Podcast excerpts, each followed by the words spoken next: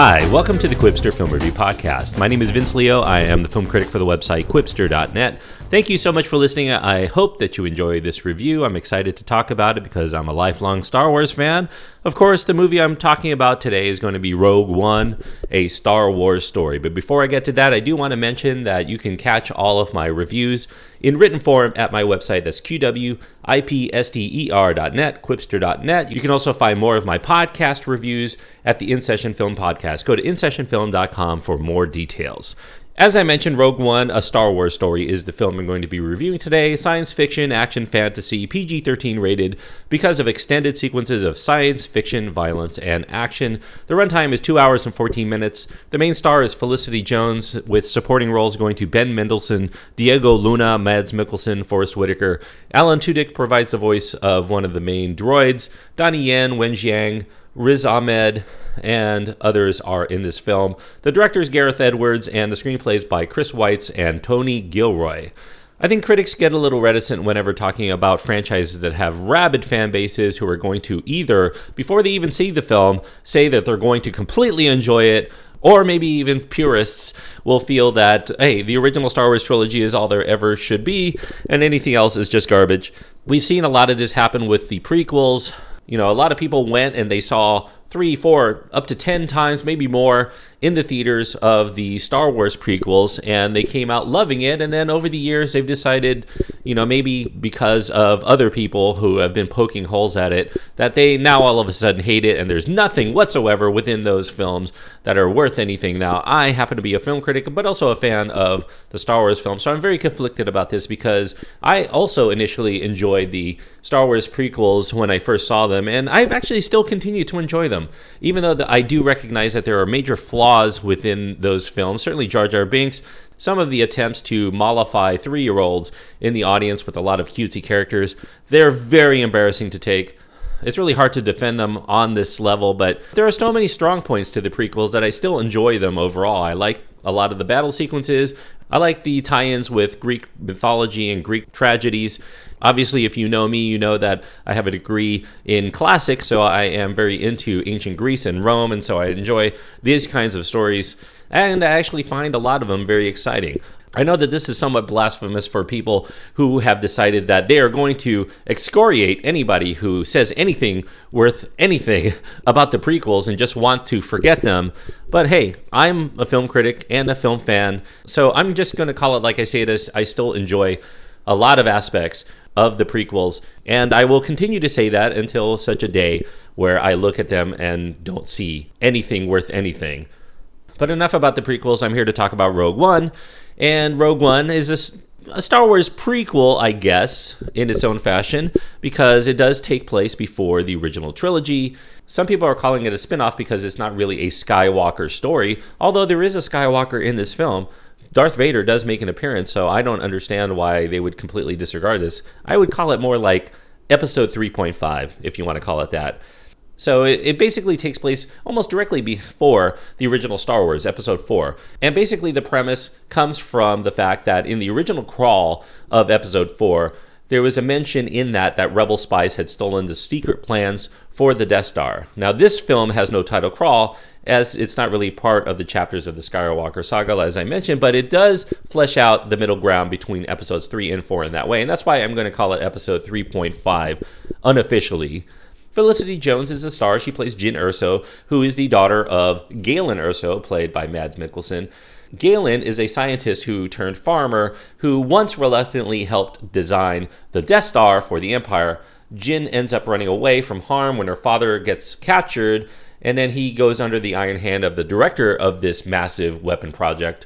The director is named Orson Krennic, and he expects Galen to finish what he started for the Empire. We catch up with Jyn later. She's an adult now. She's been trained by a man named Saw Gerrera, played by Forest Whitaker, on the ways of being a soldier, a fighter. And then she's in prison, but a man named Cassian Andor, played by Diego Luna. He's an espionage agent who works for the Rebel Alliance. He sees her potentially as a help to their side in order to find that scientist, Galen. And in so doing, they end up assembling that so called ragtag team of fighters that end up going on a mission to snatch the blueprints for the Death Star, including that very famous one that exploits the Achilles heel of the Death Star. And they have to do all of that before the Death Star wreaks havoc on the terrified Rebel Alliance.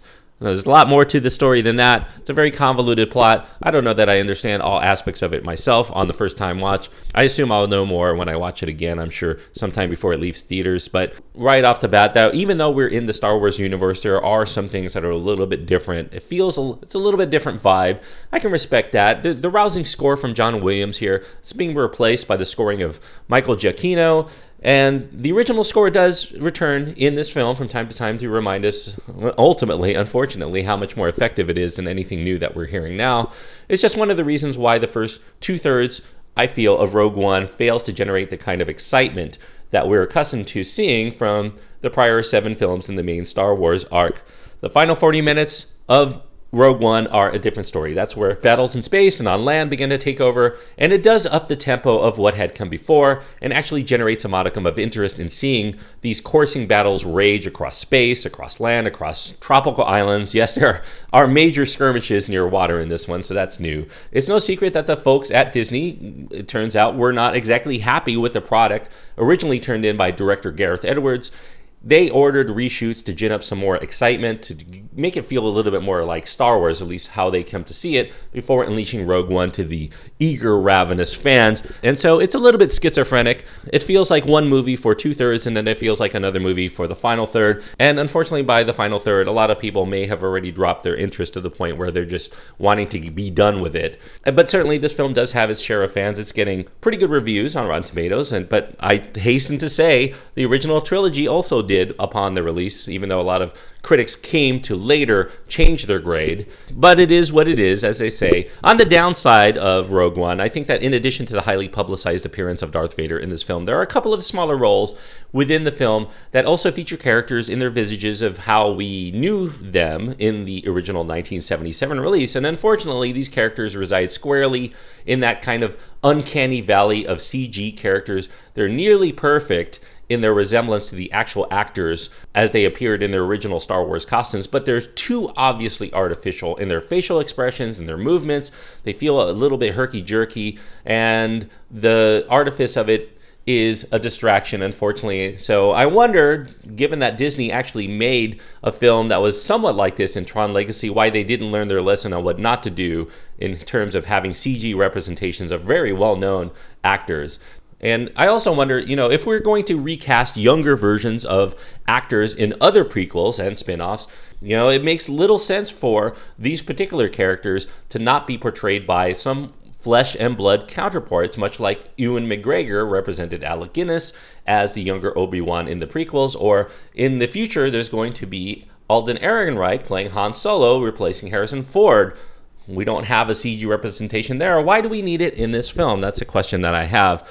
Now, the original Star Wars, of course, was a combination of many genre staples. It's a melange of genre. You had swashbucklers, you had cliffhanger serials, you had Japanese samurai flicks, you had westerns, and a whole lot more, all of them filtered through to extract the most exciting aspects into one glorified space opera hybrid. They also applied Joseph Campbell's hero's journey as the template for the epic storytelling. Meanwhile, Rogue One, while it is passably entertaining, probably mostly for the die-hard fans of the series, some of whom will champion this film as one of the finest in the big screen releases because of the multitudinous Easter eggs and fan service moments as well as the fact that it does feel a little bit different, which is kind of refreshing in its way, given that episode 7, The Force Awakens, was very much a rehash. But I do think that it's likely going to garner indifference from those viewers who are not already part of the cult of Star Wars, and there's going to be some disappointment among many of those fans who prefer their Star Wars adventures to crackle with a lot of kinetic energy and whiz bang moments of discovery as we've learned in this era of realistic visual effects smorgasbords, it's going to take more than explosions and well rendered alien planets to get us to drop our jaws in wonderment.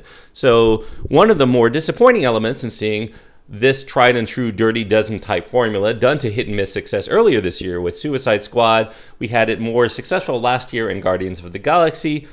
It's mostly squandered in Rogue One because while certain members of the ragtag team have their individual moments to shine, the repartee among them as a collective feels mostly absent. There are only hints here of what might have been in the interactions between Donnie Yen's blind swordsman, Chirrut Îmwe, uh, who is the embodiment of blind faith, literally here, as he believes the Force in an era when the Jedi are merely considered a relic of the past, and then his counterpart Wen Jiang's gun-toting warrior Baze Malbus, who believes only in the power produced when he squeezes his trigger finger. Meanwhile, there's this droid here called K2SO who shoots up to the top of the heap of characters that bear watching in this film, even though he's completely a droid, and it's only because his character is improbably imbued with the most discernible personality traits among a human cast of mostly stock characterizations. I'm not even going to mention the actors here or their performances because there really is not much for them to do, and most of these actors are saddled with characters that are only individual character ticks away from being completely generic. In addition to the trouble with engaging characterizations, I think Gareth Edwards, as the director, has real trouble building momentum or generating suspense for most of the early runtime of Rogue One, and that will cause us as the viewers to question how much of his original vision does reside in the much more exciting final third, where things really go into overdrive. Now, certain elements that are synonymous with the Star Wars franchise here are diminished, including that sense of fun, that discovery I mentioned, the adventure, the the universal appeal to young and old alike. I feel that many people will consider this of interest mostly to late teenagers, maybe to some people into adulthood. Some people might find that refreshing, but I think that young kids who are going to be brought, no doubt, to this film are going to likely stir anxiously in their seats for something to occur on the screen that's going to end up captivating them beyond just the fact that they're at the movies and they're watching a Star Wars film.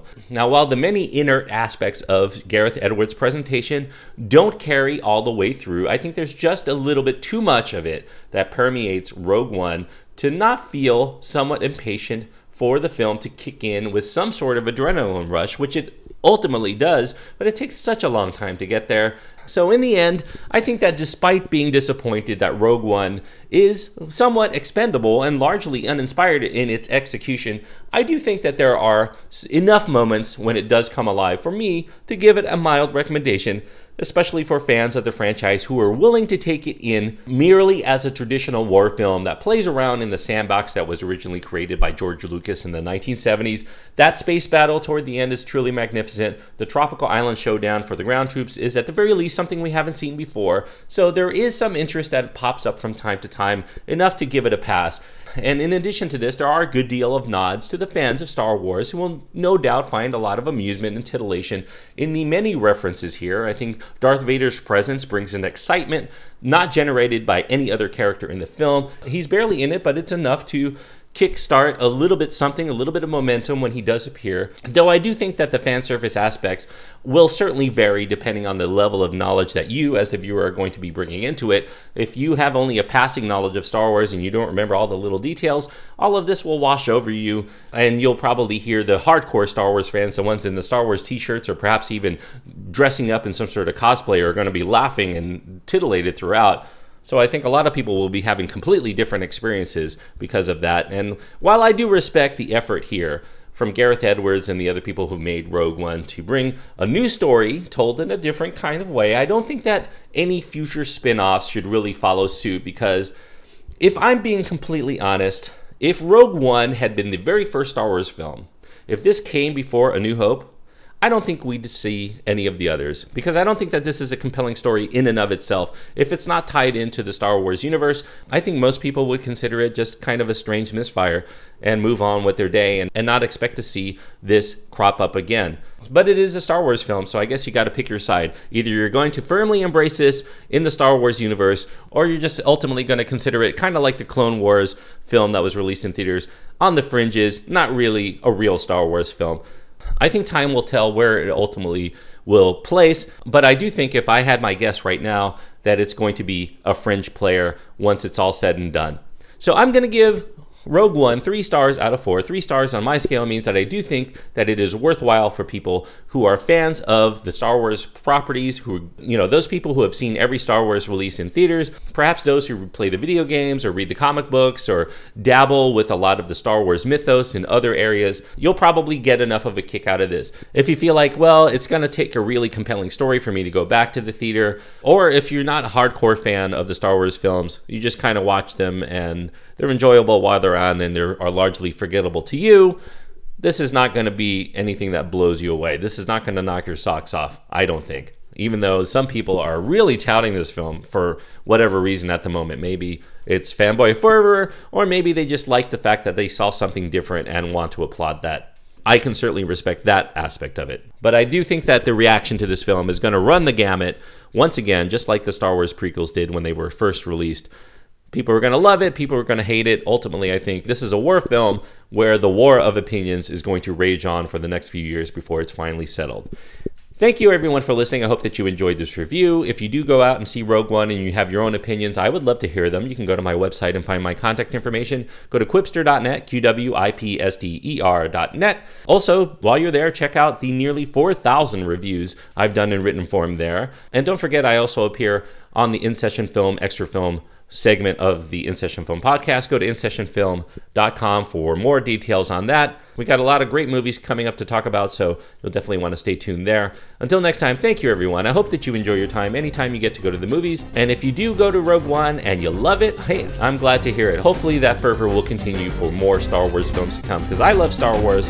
I want to see more of these films. And while I'm kind of, no pun intended, lukewarm, on this one, I'm still excited to what more Disney has in store for future stories.